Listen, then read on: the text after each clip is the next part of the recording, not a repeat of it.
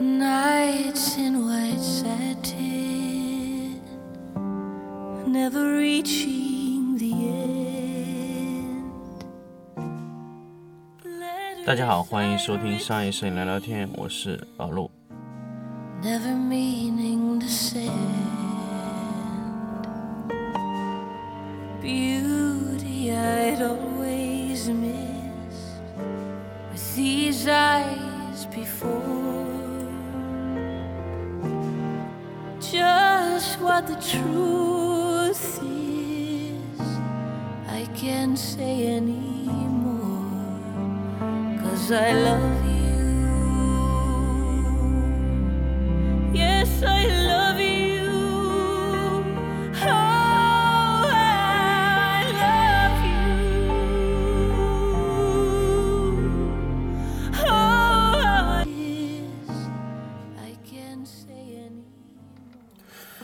欢迎大家继续收听商业摄影聊聊天。那么这一期呢，分享一个个人的学习方法。那么怎么用追问的方式来提升自己的学习能力？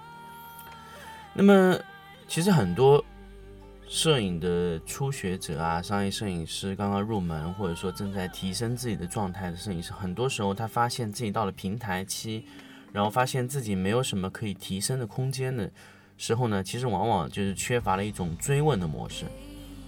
什么叫追问模式呢？就是说，你可以连续对自己所处的状态多问几次问题。比如说，你这个你现在布了一个灯光，那么你会不会尝试去改变其中某一个光线，替换掉某一种光线，替换掉某一种方案，或者替换其中几种顺序，去改变自己的呃对现有的这个摄影的状态的一个改变来。尝试出现一些新的问题，或者说尝试出现一种新的思路。我发现有很多摄影师他是，呃，已经处于一种机械化的方式去去拍摄。那这个就存在一个什么问题呢？就是存在大量的时间啊，把自己落在一个非常舒适的空间里面，觉得哎这样做就是对的，那样就不对。哎，我发现有很多的摄影师到达了一定程度的时候，其实他并不是说。他懒或者怎么样，他其实很简单的问题，他就是没有办法去试错。比如说，他知道这种方式可能是错的，他在上一次试，他觉得错的，但是他这种认为错误的方案呢，仅仅只是只只是在他自己这种脑子里面，他认为哎这种方案可能是有问题的。那么好了，他从此以后啊，只要在这种模式下去尝试，他就不会尝试。为什么呢？因为他觉得那样的方式啊。很浪费时间，因为他在曾经一次尝试过有错误了以后啊，他后面就放弃了那种尝试的方向。其实他并没有改变一下当时错误的点是什么，他没有尝试追问自己。比如说，我在布暗调的时候，经常布出来特别特别黑，然后呢噪点又特别特别大。这个时候呢，我尝试有时候问自己，为什么噪点这么大？为什么这么黑？那么首先，简单来说，第一层的问题就可能是反差特别大。那么 反差特别大造成的这个相机的呃性能跟不上来。那首先这第一个方案解决，我能不能换一台相机？那假设你有你有这个条件，你可以尝试去换一台相机。如果说你没有，那么你可以尝试哎，那如果说我的噪点这么大是暗部特别黑，那么这个时候我可以去尝试把噪点。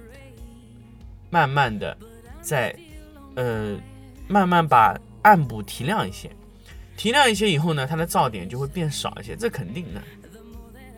那么这个时候你就要考虑，那么从什么方式我可以让它得到一个比较暗的图片，然后噪点又比较少？这个时候我们可不可以尝试把亮度先拍亮一些，然后再把，呃，整个画面啊暗下来一点点？也就是说，我按照我这个 Capture One 的这个，比如说我是提升了零点三个 EV 去拍摄的图片，那么它最后显示是零点三 EV，我可不可以以这种模式去把我的噪点人为提升零点三 EV 吗？如果你发现是可以的，这个时候你要尝试，呃，那么高光区会会变成什么样子？还有一些大量的这个高光被压缩的位置，那么因为你的暗部已经是，其实你的直方图已经完全靠右了。那么靠右以后呢，那你的高光的位置肯定会被压缩，那你压缩的地方怎么处理啊？压缩的地方我可以慢慢的去控制它的过曝控制，那么可以通过人工布光把这个噪点控得非常的小，还有它那个人工的那个高光的控制也可以压得非常的哎平滑一些。那么这个时候呢，就是人为的把你的这个信息直接压缩了。本来说你有二百五十六 G，可能你为了通过呃控制这个噪点，你人为把这个动态压缩成只有两百三、两百二这样的一个压缩的动态级数。那么这种方案是不是可行呢？可行的。那么这种方案，刚才大家发现了没有？这种方案是怎么出现？是通过反复的追问你自己有没有其他的可能性，反复的追问其他有没有可能性。这个是个很痛苦的过程，而且追问得到的答案，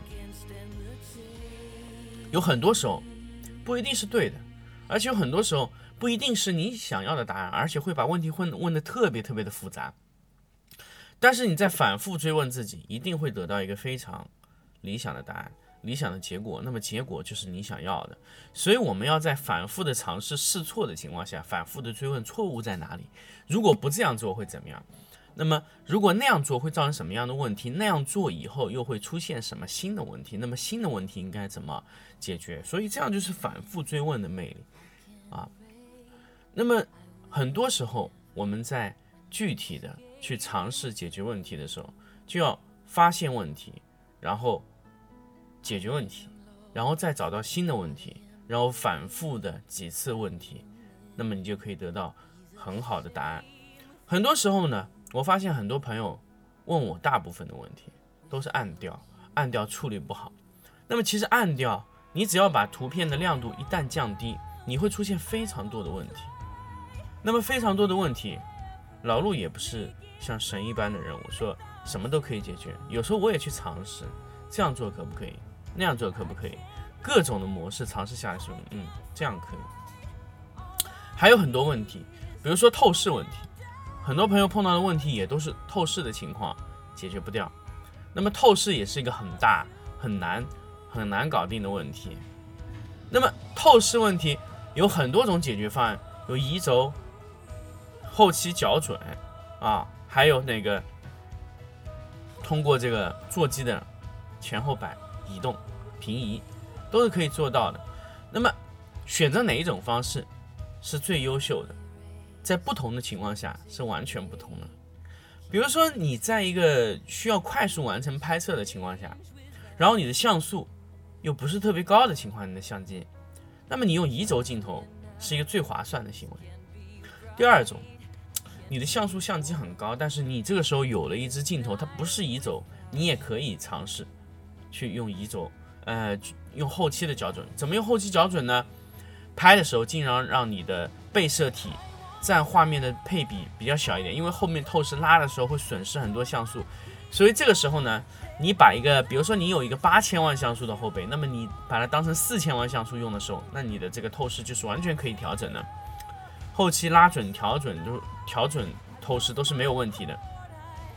第三种方案，那就是你想用足像素，然后又不想影响透视，那么选择这个座机是最好的方案，座机是可以前期帮你把。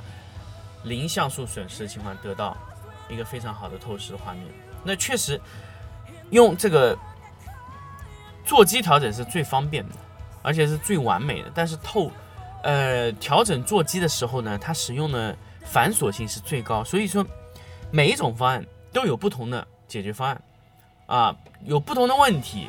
那么所以说我们要反复的问自己哪一种方案更适合你。所以呢，很多的追问都是存在的。对不对？比如说你你这个场地资金够不够啊？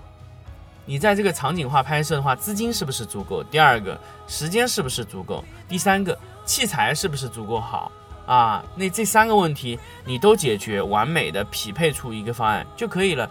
还有很多时候呢，就是我们叫什么呢？叫小牛拉大车，你或者说大牛拉小车这种情况，就是你的器材和你的拍摄物是严重不匹配的。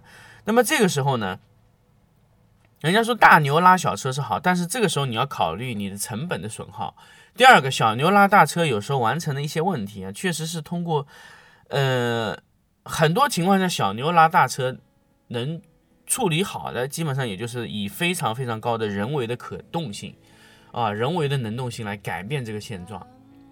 所以基本上我们在选择的时候，选择器材、选择场景、选择客户拍摄的时候，那么你也是需要合理的匹配你的整个方案。那么方案也是需要反复的追问自己，这样可行吗？那样可行吗？哪一种方案是最有性价比的？哪一种方案是最可操作的？那么很多时候我们去处理这些，呃，实际存在的物体的时候，我们就大量的会运用追问的方式。所以希望把这个方法也教给大家，大家可以在，嗯，二零一九年的整一个工作的或者说你的学习的过程中，可以去使用这种方案。好，我们这期节目跟大家分享到这里，我们下期再见。